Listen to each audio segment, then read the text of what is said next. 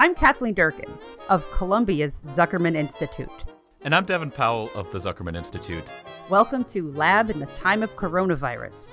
This podcast follows the lives of brain scientists who are pivoting to combat COVID 19 in this time of crisis. Today's episode starts with a doctor who spends his days helping COVID patients to breathe. He's trying to stay safe in the middle of this pandemic, and he reached out to some engineers and some scientists at our institute for help. Together, they're creating a new way to protect healthcare workers on the front lines. Our story begins with Dr. Isaac Wu and his experiences inside the hospital. My name is Isaac Wu. I'm a anesthesiologist at Columbia University patients who show symptoms of COVID 19, like shortness of breath, fever, um, those sorts of symptoms may come in through the emergency room. Over time, due to basically more difficulty breathing, the physicians and nurses down there may feel like the patient requires intubation. COVID 19 is a respiratory disease. It attacks the lungs and makes it hard to breathe. Physicians who are attending to COVID patients often have to help them breathe, and they do that by inserting a tube into their throat. This is intubation. It squeezes air into the lungs, kind of like a bellows in a fireplace. When we're intubating or extubating patients, we use the standard recommended PPE, and that's an N95 mask. Uh, we wear a face shield, we wear a gown, and we double glove. Since COVID 19 has come about, there's always, I think, a need for greater protection. A lot of what we know now shows that it can be spread very easily through either droplets or, and uh, also through aerosols. Dr. Wu thought some kind of shield positioned between the doctor and the patient could minimize exposure to these droplets and aerosols.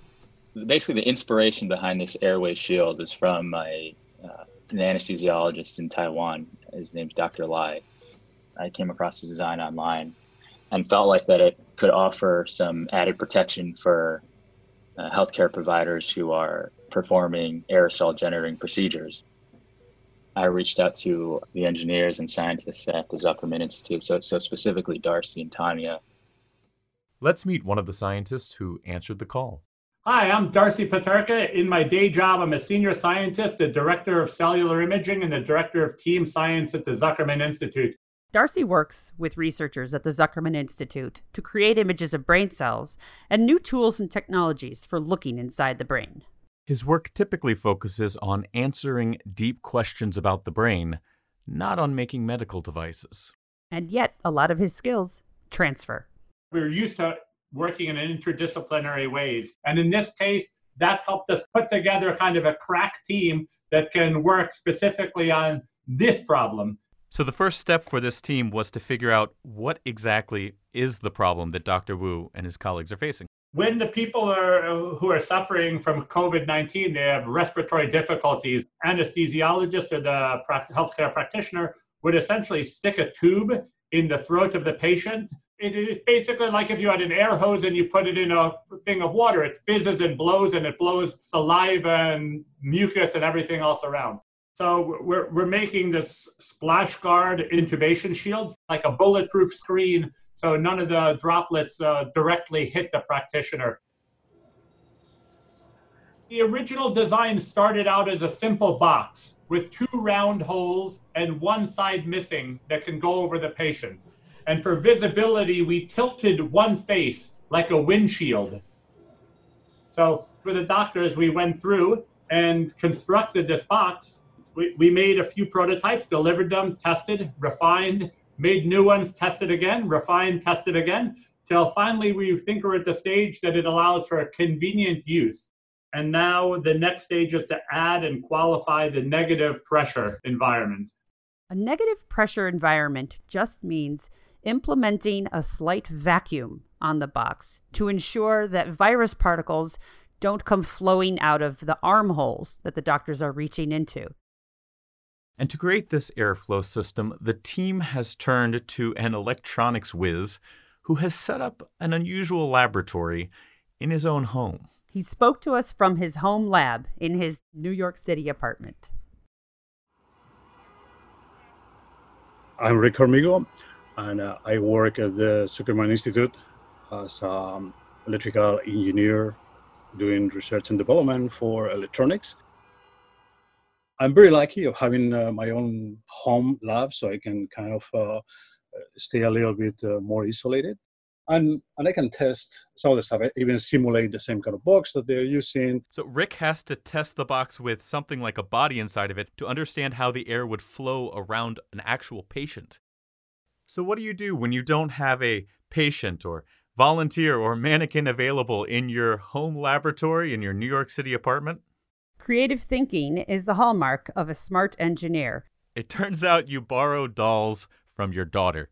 I have to go and steal one of the big dolls to my daughter, and she gets really mad at me. Actually, she has a Santa Claus. Say, what are you doing to Santa? but it works. so that's the point. Okay, so we have to stop for a second here, Kathleen, and explain to people what Rick is showing us because this scene is incredible. Poor Santa Claus is having breathing difficulties, and we know this because he's lying on his back and his face is covered by an intubation box. And you can see his little striped legs sticking out of the box. And then there's the smoke. To simulate the flow of gas inside of a box, the ideal way of doing it is putting a smoke. I'm so lucky that uh, my daughter had one of those smoke machines for Halloween, and it works like a charm for this project. And Rick isn't the only team member working from home. That's a funny thing. All of us have kind of turned our living rooms and bedrooms into makeshift laboratories. My name is Armen Enikolopov. Uh, I was a graduate student at the Zuckerman Institute in Nate Sawtell's lab up until about a year and a half ago. Armen is working with Rick on adding negative pressure to the box and cleaning any infected air inside it. My parents' house, which is where I'm at, has become a kind of storage space for uh, just like every single filter manufacturer around the United States to send samples of their materials and tubing and this kind of filter and that kind of filter and pre-filters and barb connections and God knows what else. The air that the patient is breathing out is loaded with lots of virus. What you don't want happening is for that virus to flow out of the box, which has lots of holes.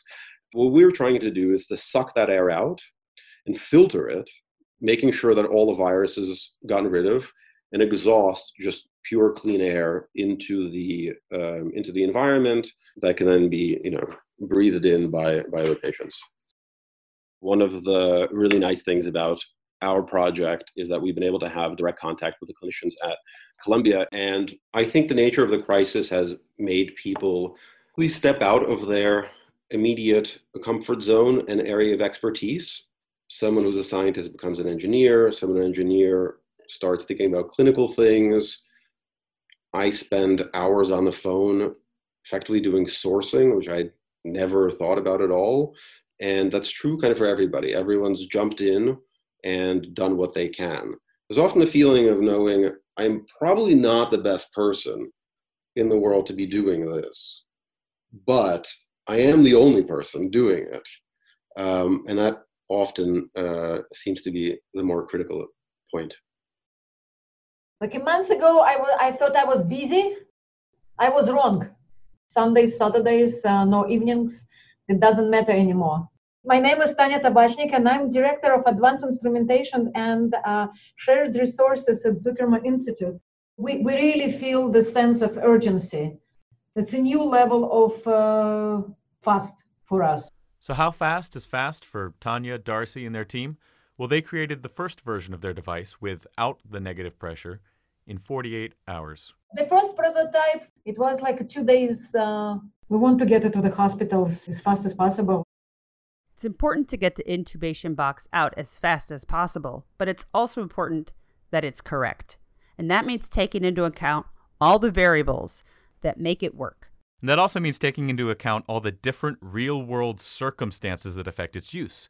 Intubations take place in the ER, they take place in the ICU, in surgery, and the intubation box has to be usable in all of those circumstances. They have like five different sizes of bed in the in a hospital. And it needs to stay on all of that. So we are learning as we go every day. We learn more and more how the hospital operates.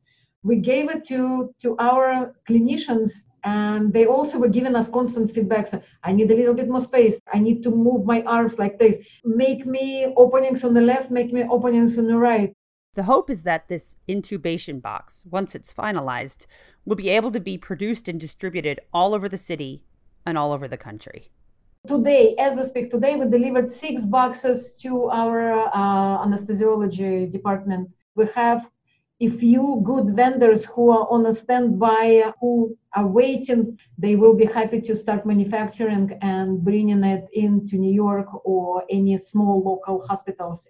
And for Tanya and her team, they think this could change the way intubation is done in the long term. I think it's it is an amazing piece of equipment, which I hope people will continue using even after COVID, because there are plenty of other horrible diseases for for them to be protected from.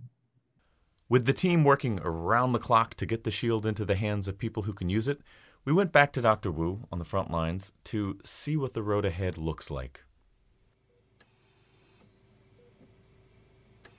You know, I think a, a lot remains to be seen about what's going to happen with COVID 19. I think um, there's certainly hope that, in at least in New York, we've already reached the peak and we're sort of plateauing now. Um, but but I think a lot remains to be seen. Uh, what's going to happen in a few months? How long this is going to be around? Um, and I think there may be a role for um, additional protective equipment like the airway shield, not only uh, immediately, but also in the future, uh, potentially until a, a, definitive treatment like a vaccine is, is developed.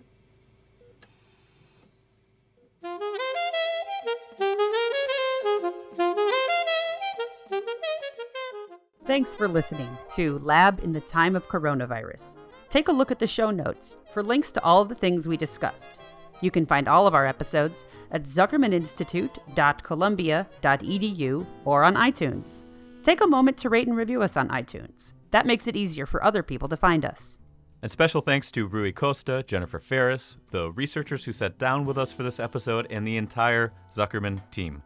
The music was provided by Miguel Zenon jazz artist in residence at the Zuckerman Institute. If you have any thoughts or any questions, you can find us on Twitter and Instagram at Zuckerman Brain. Our DMs are open.